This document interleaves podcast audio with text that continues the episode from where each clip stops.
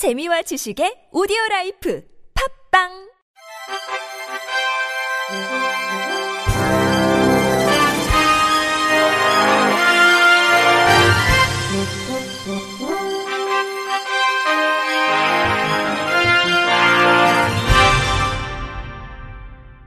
청취자 여러분 안녕하십니까? 4월 28일 수요일 KBIC 뉴스입니다. 오는 4월 28일은 세계 안내견의 날입니다. 지난해 11월 롯데마트 서울 잠실점에서 puppy walking 중인 안내견의 출입을 막아 논란이 된 뒤 장애인 안내견에 대한 인식이 바뀌어야 한다는 목소리가 높아졌습니다. 세계일보가 세계 안내견의 날을 앞둔 어제 전국 호텔과 유명 음식점에 문의한 결과 안내견 출입을 허용하지 않는 곳이 많은 것으로 조사됐습니다. 장애인복지법은 장애인 안내견은 어디든 출입할 수 있고 정당한 사유 없이 출입을 거부한 자는 지방자치단체장 등이 과태료 300만 원을 부과해야 한다고 규정하고 있지만 현실에서는 대놓고 법을 위반하는 곳을 쉽게 찾을 수 있었습니다. 서울의 4성급 이상 호텔 17군데 중 6군데는 안내견 출입이 불가능했습니다. 시그니엘 서울과 글래드 여의도, 마포 호텔, 라마다 서울 호텔, 더 스테이트 선유 호텔, 티마크 그랜드 호텔은 반려동물은 출입 금지다. 장애인 안내견도 마찬가지다라는 원칙을 내세웠습니다. 이 밖에 부산 센텀 프리미어 호텔, 라마다 제주시티 호텔, 선라이즈 호텔 속초, 관광지의 유명 호텔도 장애인 안내견 출입이 불가능했습니다. 미쉐린 별점 등을 받은 서울 유명 식당 6군데에 문의한 결과 피에르 가니에르 서울, 필경제, 경복궁, 용수산 네 군데에서도 출입이 불가능하다는 답변을 들을 수 있었습니다. 장애인 안내견 후보견을 위탁받아 훈련을 돕는 퍼피워커 김혜순 씨는 사회 인식이 뒤처져 있음을 매일 실감한다고 토로하며 안내견을 데리고 식당에 갔을 때 거절당하는 것은 일상이라며 북한산 국립공원에서도 개는 안 된다며 소리 지르는 사람들이 많았다고 전했습니다.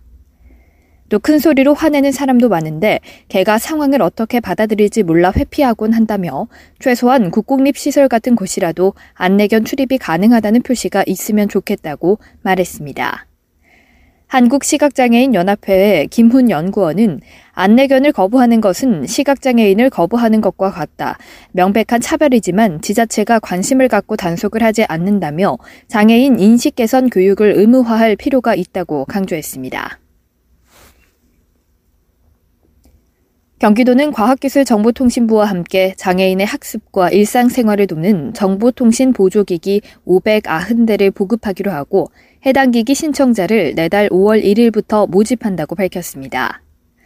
신청 가능한 정보통신 보조기기는 총 116종으로 시각장애인용 60종, 지체 뇌병변 장애인용 24종, 청각 언어 장애인용 32종 등 장애 유형별로 구성돼 있습니다. 등록 장애인 또는 상위 등급 판정을 받은 국가 유공자는 제품 가격의 80%를, 이중 기초생활수급자 및 차상위 계층은 90%를 지원받을 수 있습니다. 보급 제품의 신청 접수는 오는 5월 1일부터 6월 18일까지 한국지능정보사회진흥원 정보통신보조기기 홈페이지에서 온라인으로 신청하거나 주민등록지 관할 시군의 우편 또는 직접 방문 신청할 수 있습니다. 여성 장애인의 인권 보장과 삶의 질 향상을 위해 여성 장애인을 위한 조례의 필요성이 제기됐습니다. 경기도의회는 어제 오후 도의회 대회의실에서 여성 장애인 기본조례 제정을 위한 토론회를 개최했습니다. 문경희 더불어민주당 도의회 부의장이 좌장을 맡았고 문혜준 사단법인 한국여성장애인연합 대표가 경기도 여성장애인 기본조례 제정을 위하여라는 주제로 발표했습니다. 토론회는 왕성옥 의원, 백혜련 장애 여성 네트워크 대표, 서혜정 경남 여성 장애인 연대 대표, 허성철 경기도 장애인 복지과장이 참석했습니다. 문혜준 대표는 지난 2000년 이후 여성 장애인 관련 다양한 정책이 시행됐지만 열악한 상황은 거의 개선되지 않고 있다며 교육권, 노동권, 건강권, 노동권 등이 기본권뿐 아니라 성폭력, 가정폭력의 위험에 처해 있다라고 지적했습니다. 이어 여성 관련 정책은 장애를 충분히 고려하지 않았고 장애 관련 정책은 젠더라는 요소를 충분히 고려하지 않았다.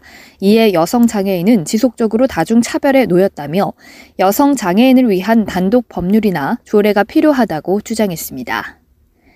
그러면서 지역 여성 장애인 기본 조례 제정 논의가 여성장애 기본법 제정을 촉구하는 계기가 되리라 기대한다며 유엔 장애인 권리 협약의 선택의 정서가 국회에 비준되고 6조 장애 여성과 장애 소녀가 차별받아서는 안 된다는 조항에 대한 효력이 우리나라에서도 실질적으로 이행되기를 바란다고 말했습니다. 왕성욱 의원은 여성 장애인은 폭력 안전 측면에서 상시적 위험에 노출돼 있으며 직간접적으로 교육 등 일상적 차별을 받고 있다. 모성 보호, 출산, 육아 등에서도 생애 주기별 차별이 존재해 여성 장애인에 대한 특별한 지원이 필요하다라고 강조했습니다. 서혜정 대표는 지난 3월 경상남도 의회에서 제정한 여성 장애인 기본조례 추진 과정을 설명하며 조례 필요성을 알리기 위해 전체 여성 장애인의 현실을 분석했고 경남의 여성 정책과 장애인 정책에 대한 구체적인 분석을 통해 대안을 찾아 조례에 담을 부분을 연구했다라고 말했습니다. 도의회는 이번 토론회 내용을 토대로 오는 6월 회기에 경기도 여성 장애인 지원 조례안을 상정할 예정입니다. 문경희 부의장은 여성장애인 관련 조례 제정에 앞서 당사자들의 이야기를 듣기 위한 토론회를 통해 조례안의 방향성을 정할 수 있었다. 여성장애인들은 성별과 장애로 이중차별을 받는 열악한 환경에 처해 있다.